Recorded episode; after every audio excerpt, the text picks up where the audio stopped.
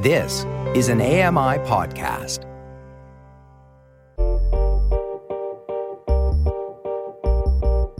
I'm Dave Brown, and this is a podcast version of AMI's morning show, Now with Dave Brown.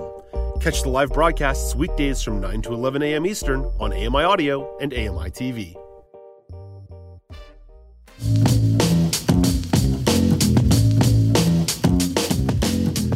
Welcome back. It's now with Dave Brown on AMI. Let's get to a Monday edition of AMI at the movies. Film reviewer Amy Amanti is here for her thoughts on the limited Netflix series Keep Breathing. So don't even worry about calling this AMI at the movies. It's AMI at the Netflix series. Amy is the host of the Accessing Art with Amy podcast, which you can find on your favorite podcasting platforms, and you can find Amy in Vancouver. Hey, good morning, Amy. Hey, good morning, Dave. So, Amy, let's talk about Keep Breathing. What is the premise of this series? Okay, well, I'd love to say it has something to do with magma, but it Magma. does not. it does not at all. I had to say it. I just had to say it. Um, so, keep breathing has nothing to do with liquid magma, but it does have something to do with uh, being caught in the wilderness. Um, so our, our main character here is Liv, and she's a no nonsense lawyer from New York City. Aren't they all? Um, so she really doesn't have a lot of personality, so to speak. Um, and she uh, is making her way to the Canadian wilderness.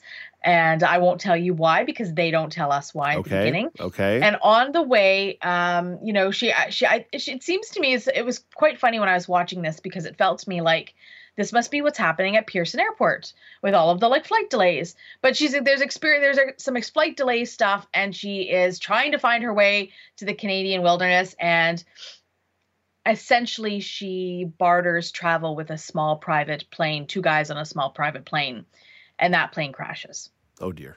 So um, she's left in the wilderness all by herself um, with only her limited personality, um, but her desire to fight and also reliving sort of memories from her past, some some traumatic memories from her past, um, to to I don't know to base her survival off of. Mm. So I guess the question is, does she survive? Dot dot dot. challenging role for any actor to do so much time solo on screen. So, who played Liv and how was the performance?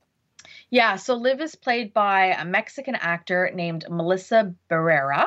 Um, if anybody saw In the Heights, um, she was uh, Oh. made famous from In the Heights. Yeah, Okay. she's uh, uh, lead in In the Heights.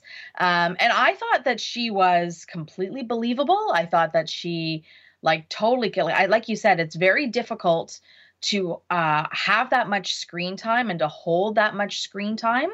Um, now, what's the benefit in this particular series is that we are going to flashbacks of her in her life. So it's not uh, it's not essentially just her the whole time. Mhm. um so there it does give a little bit of the breakup of that um some might call it monotony but that that, you know can get kind of stale when you're just with one character the whole time. Uh, but i thought she held her own. I thought she did remarkably well. And i thought that the character of liv was extremely well believable i don't know how i would react being caught in the wilderness um by myself and having to figure some things out but uh, I was feeling terrified when she was terrified, and I was feeling calm when she was calm. So that that totally totally came through the screen. I would do very poorly if I was stranded in the woods. Very, very poorly. I'm what's known as a first waiver. I'm uh, I'm I'm gone. I'm gone pretty quickly in these scenarios.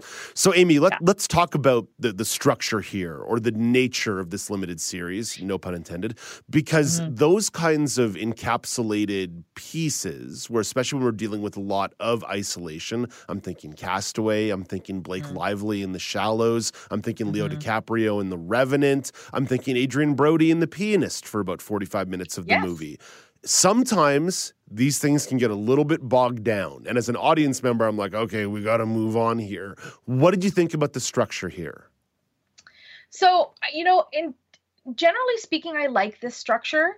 Um, I like it because there's a lot of opportunity to see character growth.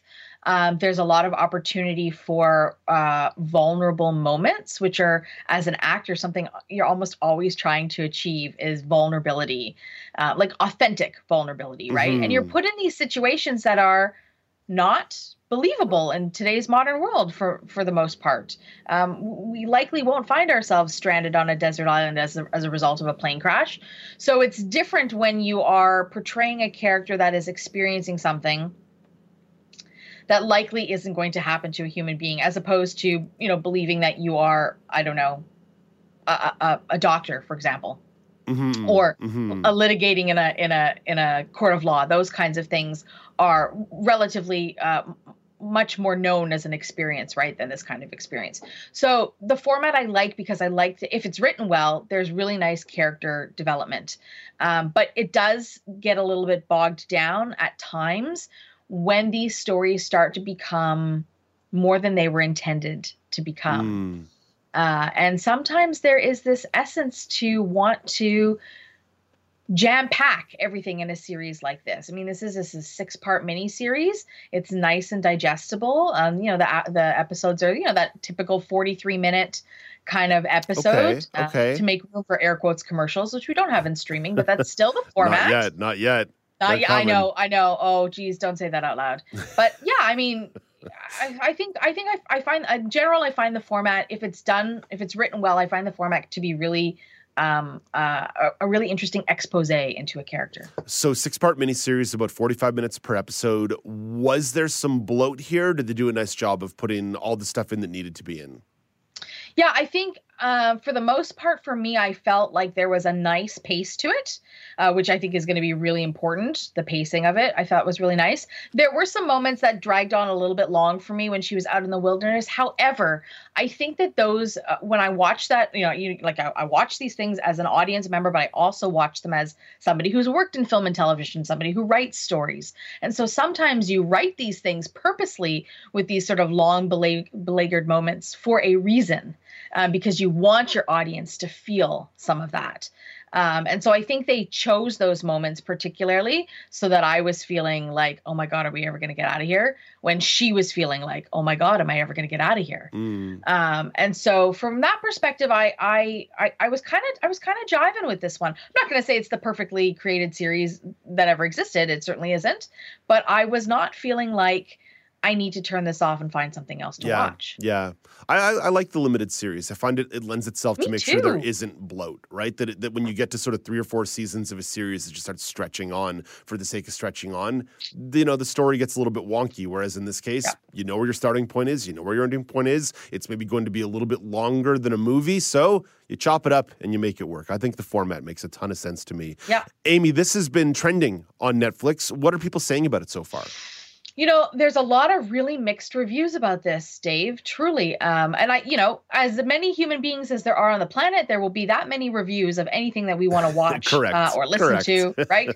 that's that's that's the nature of human beings. Uh, we all like different things.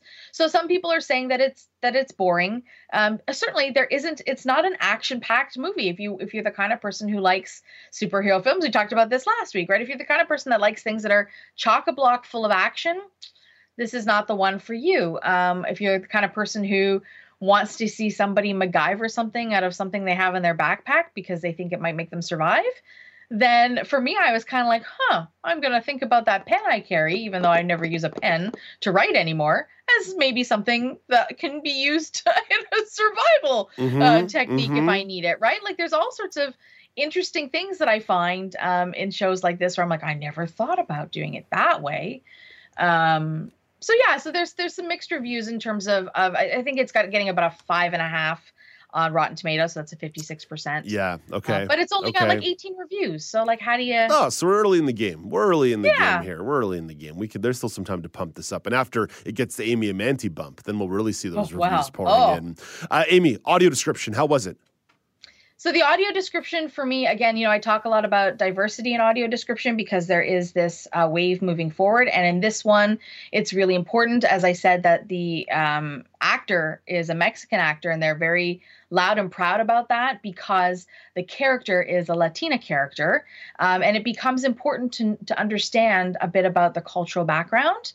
Um, but the description never tells you. So you are waiting and waiting and waiting and waiting and waiting until that point of the story where you're like, oh, I see.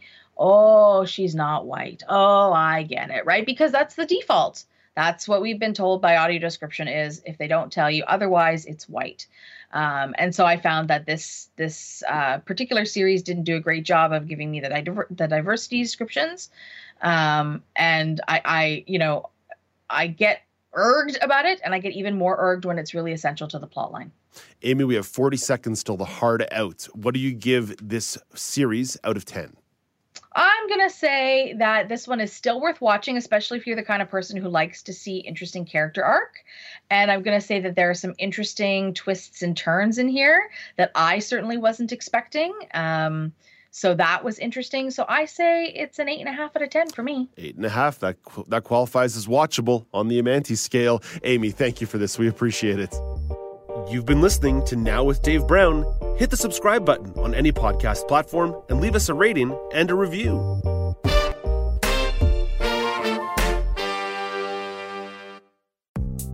The Walrus is Canada's conversation, and you're invited to take part.